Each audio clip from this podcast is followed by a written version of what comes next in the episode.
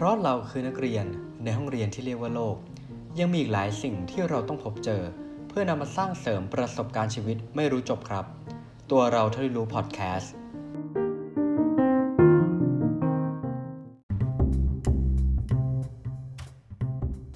์ตัวเราเท่าที่รู้พอดแคสต์สวัสดีครับคุณอยู่กับผมหนึ่งพิชาติก็ขอกล่าวสวัสดีอีกครั้งนึงนะครับยินดีต้อนรับกับสู่ตัวเราเท่าที่รู้พอดแคสต์นะครับวันนี้วันที่ผมอัดเนี่ยก็เป็นวันที่สามสิบเอ็ดมกราคมปีพุทธศักราชสองพันห้าร้อยหกสิบห้านะครับก็ขอกล่าวสวัสดีปีใหม่จีนกับคุณผู้ฟังทุกคนเช่นกันนะฮะก็ซินเจียยูอีซินนิโฮชัยก็ขอให้เฮงๆปังๆกันทุกคนเลยนะครับผมอ่าเรียกได้ว่าช่วงนี้เนี่ยอากาศเนี่ยโอ้ความรู้สึกนะฮะตอนนี้ผมรู้สึกไม่รู้คุณผู้ฟังรู้สึกเหมือนกันหรือเปล่านะฮะแต่ว่าถ้าเราออกไปกลางแจ้งหรืออะไรแบบนี้นะครับความรู้สึกนี่เหมือนเหมือนเราอยู่ในช่วงเมษาแล้วตอนนี้คือฟ้าผมรู้สึกว่าฟ้ามันมันมืดช้าลงอืมนะครับเหมือนมันสว่างนานขึ้นนะฮะแล้วก็อุณหภูมิของอากาศเนี่ยเรียกได้ว่าค่อนข้างร้อนนะฮะแล้วก็มีความแห้งก็อย่าลืมไปฟัง อี พี ภาวะขาดน้ำกันละกันเนาะต้องดื่มน้ำแล้วก็ขายของกันกันต้องโต้งอย่างนี้เลยนะครับนะฮะใครไม่มีสปอนเซอร์เราก็ต้องขายกันเองเนี่ยแหละครับก็โอเคนะฮะสำหรับสำหรับ อี พี นี้เนี่ยเรื่องที่อยากจะมาชวนคุยกันเนี่ยก็ต้องขอกล่าวขอบพระคุณคุณผู้ฟังนะที่แนะนำเรื่องราวกันมาแล้วก็อยากให้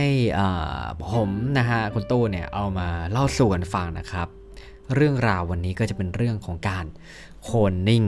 นิ่งนิ่งนิ่งนะจะจะซ้ำคำทำไมนะฮะก็คือเป็นเรื่องของการแบบอ่ะโคลนนิ่งมันก็มีศัพท์ทับศัพท์อยู่แล้วเนาะก็คงไม่ต้องอธิบายกันมากว่ามันคือยังไงมันคือการเหมือนกับว่าทำเหมือนเหมือนเอาง่ายๆเหมือนฟิล copy paste อ่ะก็คือมีสิ่งมีชีวิตอย่างหนึ่งแล้วก็เราก็ทำให้เหมือนกันขึ้นมาอย่างหนึ่งเหมือนคือคือเหมือนต้นแบบออกมานั่นเองนะครับแต่ว่าเราลองมาดูกันดีกว่าว่าจริงๆแล้วการโคลนเนี่ยมันต่างกับการสืบพันธุ์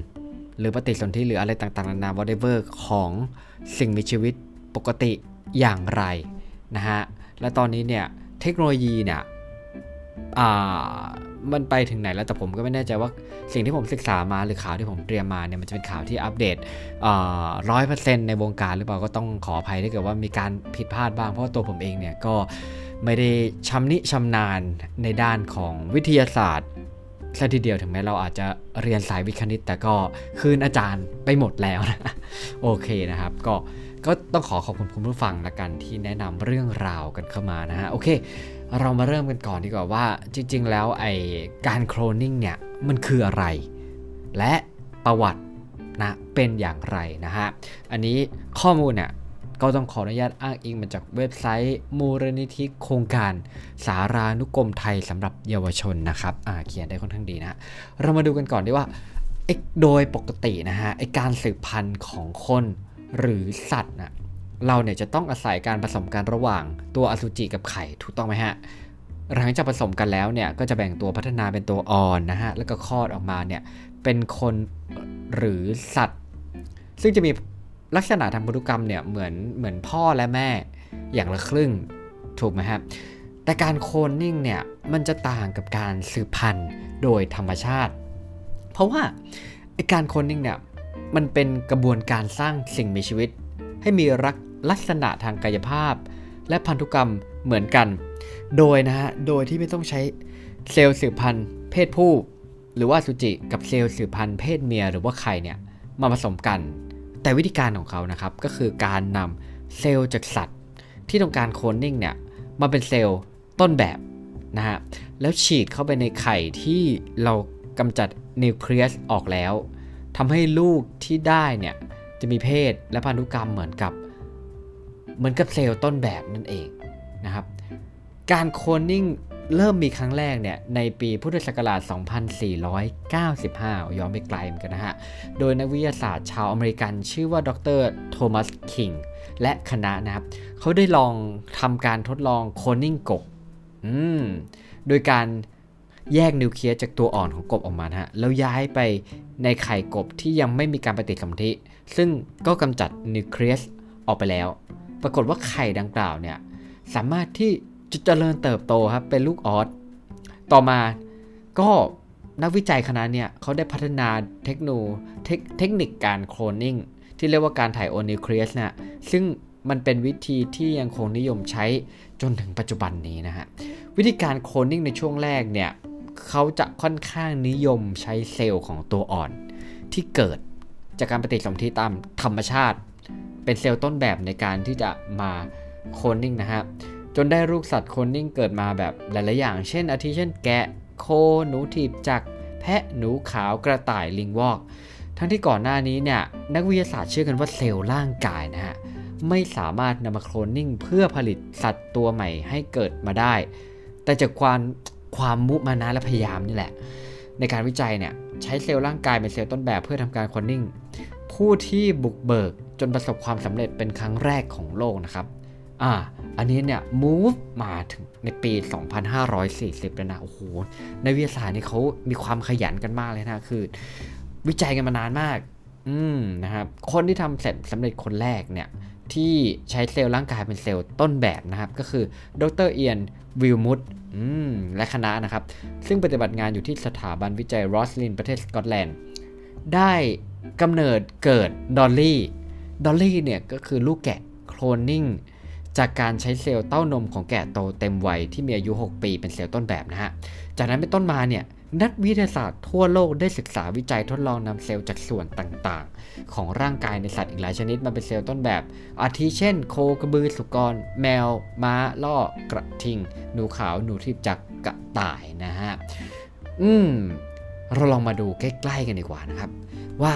จริงๆแล้วบ้านเราเนี่ยก็ไม่น้อยหน้านะครับก็คือมีความสามารถในการโคลนนิ่งสำเร็จในประเทศไทยเช่นเดียวกันนะครับเทคโนโลยีการโคลนนิ่งเนี่ยดังกล่าวที่แบบเรากล่าวมาเนาะก็คือมีนักวิทยาศาสตร์จำนวนมากเนี่ยไปใช้จนประสบความสำเร็จอย่างแพร่หลายนะครับอย่างในบ้านเราเองเนี่ยเขาก็สามารถที่จะโคลนนิ่งลูกโคจากเซลล์ใบหูนะเออเซลล์ใบหูของโคเนี่ยนะครับโคพันธุ์นั้นนะเขาบอกเขาชื่อว่าแบงกัสนะครับเพศเมียแล้วก็ได้ลูกโคที่ชื่อว่าอิงนะครับเกิดเมื่อวันที่หกมีนาคมปีพุทธศักราชสองพันห้าร้อยสี่สิบสามอ่าเรียกว่าก็ไล่หลังด็อกเตอร์คนที่กำเนิดดอลลี่ออกมานะครับนั่นเป็นลูกโคโคลนนิ่งตัวแรกของเอเชียตะวันออกเฉียงใต้และเป็นตัวที่หกของโลกนะฮะนอกจากนี้เนี่ยยังมีลูกโคพันธุ์บรามันเทาเพศเมียชื่อว่านิโคเกิดเมื่อวันที่สามเมษายนปีพุทธศักราชสองพันห้าร้อยสี่สิบสี่จากการใช้เซลล์ใบหูของโคอ่าพันโคบรามันเทาเพศเบียร์เช่นกันนะฮะลูกโคทั้งอิงและนิโคเนี่ยเป็นผลงานของดร.รังสรรค์พานพ่ายและคณะขณะปฏิบัติงานอยู่ที่คณะสัตวแพทย์มหาวิทยาลัยจุฬาลงกรณ์นะครับผมต่อมาเนี่ยได้มีการโคลนนิ่งโดยใช้เซลล์ใบหูจากโคพันบรามันเทาเพศผู้ชื่อว่าตุ่มตามเนี่ยเป็นเซลล์ต้นแบบนะฮะแล้วก็ได้มีลูกโคโคลนนิ่งออกมาจำนวนเจ็ดตัวด้วยกันนะครับก็คือเกิดมาช่วงวันที่ยี่สิบห้าตุลาคมถึงวันที่อ่ายี่สิบห้าตุลาคมปีสองพันห้าร้อยสี่สิบหกถึงเจ็ดมกราคมปีสองพันห้าร้อยสี่สิบเจ็ดอืมนะฮะแล้วก็ยังมีลูกโคโคลนนิ่งจากเซลล์ใบหูพันบามันแดงเพศเมียอีกเกิดมาอีกห้าตัวและลูกโคโคลนนิ่งจากเซลล์ใบหูโคนมพันโฮสไตน์ฟรีเชียนเพศเมียเกิดมาอีกสามตัวนะครับรวมทั้งใช้เซลล์ใบหูโคต้นแบบเพศผู้อีกหลายๆตัวมีชื่อดอยอินทนนท์ด้วยนะฮะเออผมชอบการตั้งชื่อของของของของบ้านเราเหมือนกันนะมาผลิตลูกโคโคลนนิ่งพันขาวลำพูนเพศผู้ชื่อว่าขาวมงคล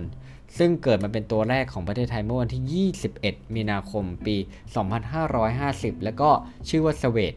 เกิดมาเมื่อวันที่หนึ่งกุมภาพันธ์สองพันห้าร้อย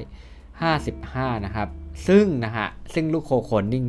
ที่ได้ทั้งหมดเป็นผลงานของดร.คนเดิมคือดร.รังสรรค์พานพ่ายและคณะจากศูนย์วิจัยเทคโนโลยีตัวอ่อนและเซลล์ต้นกำเนิดอืมตอนนั้นเนี่ยท่านก็ไปทำงานอยู่ที่มหาวิทยาลัยเทคโนโลยีสุรนารีนะครับอ่าบอกแล้วว่าคนไทยเนี่ยทำอะไรไม่แพ้ชาติใดในโลกจริงๆนะฮะทีนี้เราลอง move มานะครับอันนี้ข้อมูลเนี่ยมาจากเว็บไซต์ National Geographic Thailand นะครับก็ข้ามไปฝั่ง ที่ประเทศจีนกันบ้างมันก็เป็นเรียกได้ว่าเป็นเรื่องคือฮาอีกเรื่องหนึ่งนะครับเพราะว่าในช่วงในช่วงปีนั้นนะปีประมาณสองพันสิบแปดนั่นที่ผมดูข้อมูลถ้าดูไม่ผิดนะฮะก็มีการเป็นครั้งแรกนะอ่าเป็นครั้งแรกที่นักวิทยาศาสตร์จีนประสบความสำเร็จในการค้นลิงลิงแมคเคกแมคแคกนะครับซึ่งเป็นพันลิงพันหนึ่งนะครับซึ่งเขาใช้เทคโนโลยีเดียวกับการค้นลิงแกะดอลลี่ที่ผมพูดไปให้ฟังตอนแรกนะครับไอการที่เป็นครั้งแรกของนักวิทยาศาสตร์เนี่ยก็คือว่าเป็นการสามารถโคลนนิ่งไพรเมทได้สำเร็จคำว่าไพรเมทเนี่ยถ้าผมลองไปหาข้อมูลเนี่ยเขาเขาเป็นเขาเป็นตัวแทนของน่าจะใช้เป็นอันดับของสิ่งมีชีวิตอันนี้เป็นอันดับวานอนนะครับเขาจะเรียกกันว่าไพรเมทถ้าผิดพลาดยังไงก็ต้องขออภัยเนาะนะครับผลสำเร็จครั้งนี้เกิดจากความพยายามหลายปีนะของทีมนักวิทยาศาสตร์จากสถาบันวิทยาศาสตร์ในนครเซี่ยงไฮ้ประเทศจีนนะครับกำเนิดลิงแมคเคกเพศเมียจำนวนสองตัวที่ชื่อว่าจงจงกับหัวหัวมาจากคำว่าจงหัวที่แปลว่าประเทศจีนนั่นเองนะครับก็ระบุว่าทั้งคู่เนี่ยมีอายุตอนนั้นนะมีอายุประมาณแปดและหกสัปดาห์ข่าวอันนี้น่าจะประมาณปีสองพันสิบแปดช่วงเดือนมกราคมนะฮะก็คือช่วงนั้นนะก็คือทั้งคู่เนี่ยยังอยู่ในอ่ายังอยู่ในเตาอบจริงๆแล้วเนี่ยถ้าถามว่าไอ้เรื่องของการโคลนนิ่งลิงเนี่ยมันไม่ใช่ครั้งแรกครับที่จีนที่ตามในข่าวที่จีนทำนะแต่ว่ามันย้อนกลับไปปีหนึ่งพันเก้าร้อยเก้าสิบเก้าทีมนักวิจัยเคยพยายามค้นลิงวอกมาแล้วแต่ว่านะฮะเซลล์ดังกล่าวเนี่ยเขาไม่ได้พัฒนาไปเป็นตัวอ่อนลิงตามที่ได้คาดการแล้วอ่ะได้คาดการไว้ก็คือเท่ากับว่าการค้นลิงคู่แรกที่เป็นพันแมคแคกเนี่ยในจีนเนี่ยก็ถือว่าเป็นการอ่าเป็นสิ่งสำเร็จและเป็นก้าวใหม่ที่สำคัญแน่นอนว่านักวิทยาศาสตร์ก็เคยทดลองมา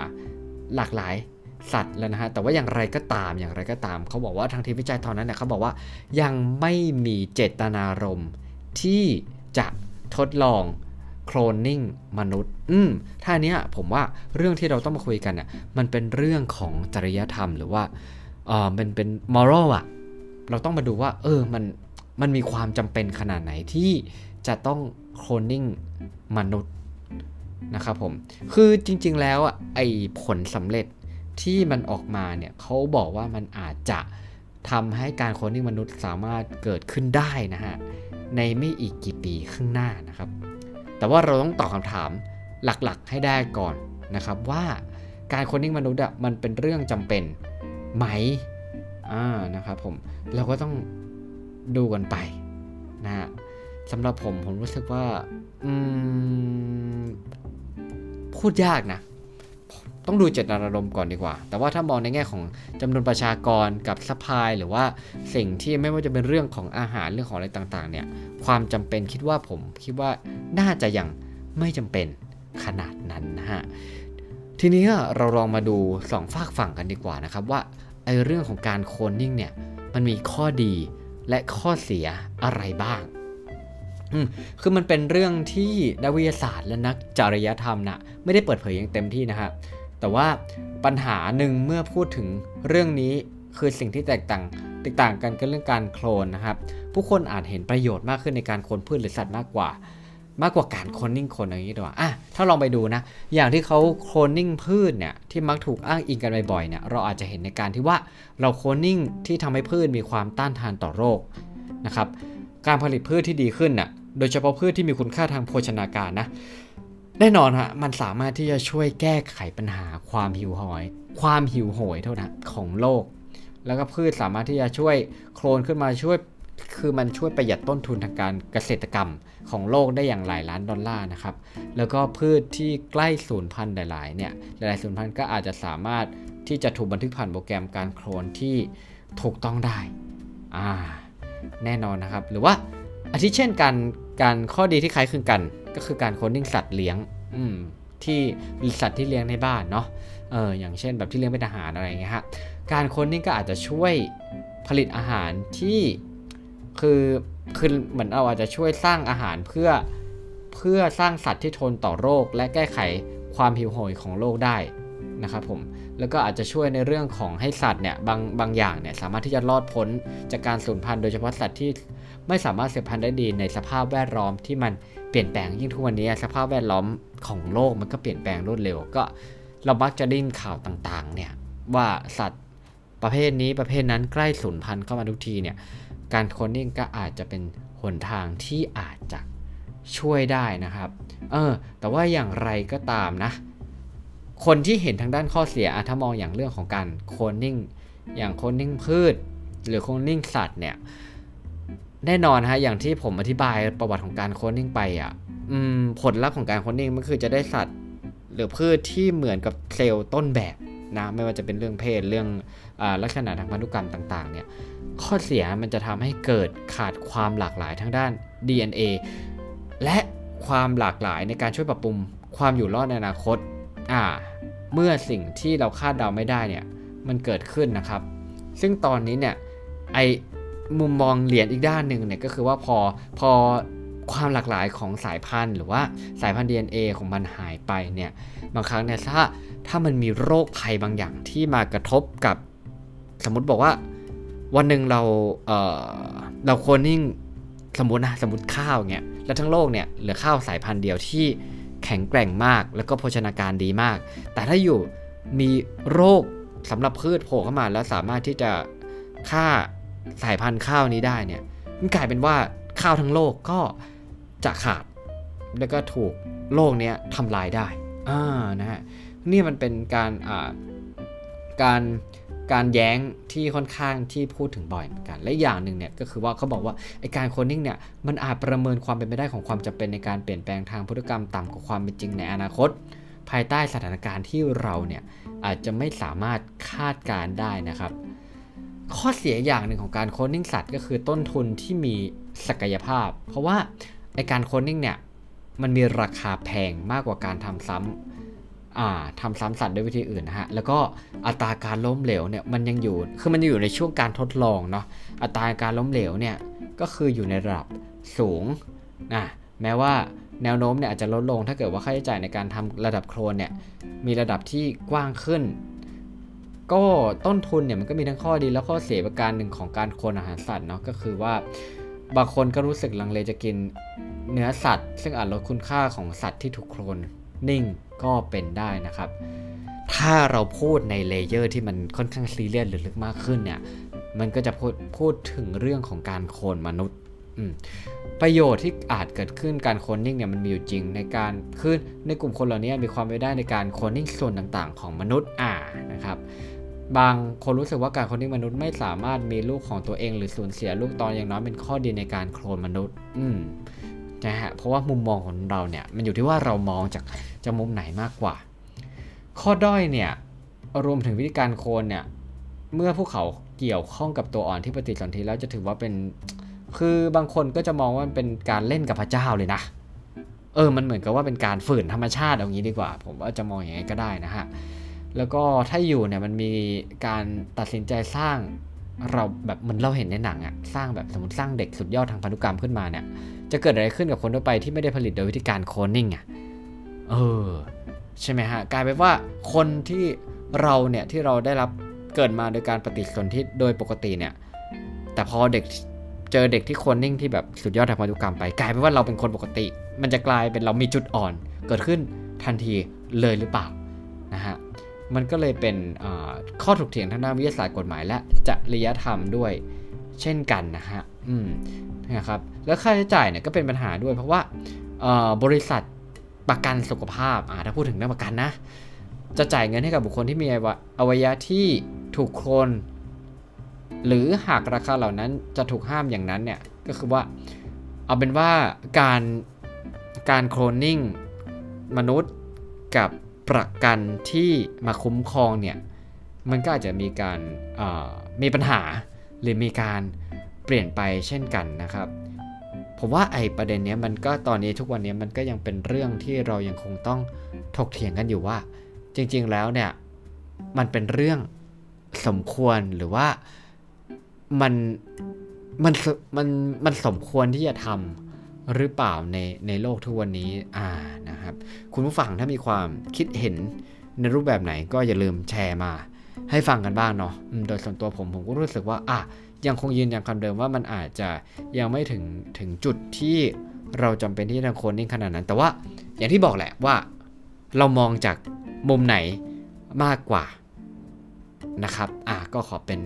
เป็นคำถามปลายเปิดสำหรับ อี พี นี้ไว้แล้วกันเนาะนะเพราะว่ามันก็ยังเป็นคำถามที่อาจจะยังไม่สามารถหาคำตอบได้ในปัจจุบันนี้นะครับก็หวังว่านะฮะ อี พี นี้ก็จะเป็นคุณประโยชน์สำหรับคุณผู้ฟังไม่มากก็น้อยนะครับแล้วก็ขอขอบคุณคุณผู้ฟังที่เสนอท็อปิกนี้กันเข้ามานะครับก็คือหวังว่าจะชอบกันเนาะอ่าสำหรับ อี พี อื่นของตัวเราที่รู้พอดแคสต์และหนึ่ง หนึ่ง สาม สามเนี่ยคุณผู้ฟังสามารถรับฟังได้ทุกช่องทางที่คุณผู้ฟังทางพอดแคสต์ไม่ว่าจะเป็น YouTube Anchor Spotify Podbean Apple Podcast นะคะแล้วก็ร่วมพูดคุยแล้วก็เสนอท็อปิกอย่างคุณผู้ฟังเนี่ยมาได้เลยนะครับในสองช่องทางนะครับไม่ว่าจะเป็น Facebook หนึ่ง หนึ่ง สาม Podcast แล้วก็ใน Blockdit นะครับชื่อเดียวกันเลยสำหรับ อี พี ต่อไปเนี่ยเราจะเอาอะไรมาคุยกันก็อย่าลืมติดตามรับฟังกันนะฮะสำหรับ อี พี นี้ผมหนึ่ง วิชาติขอกล่าวสวัสดีครับ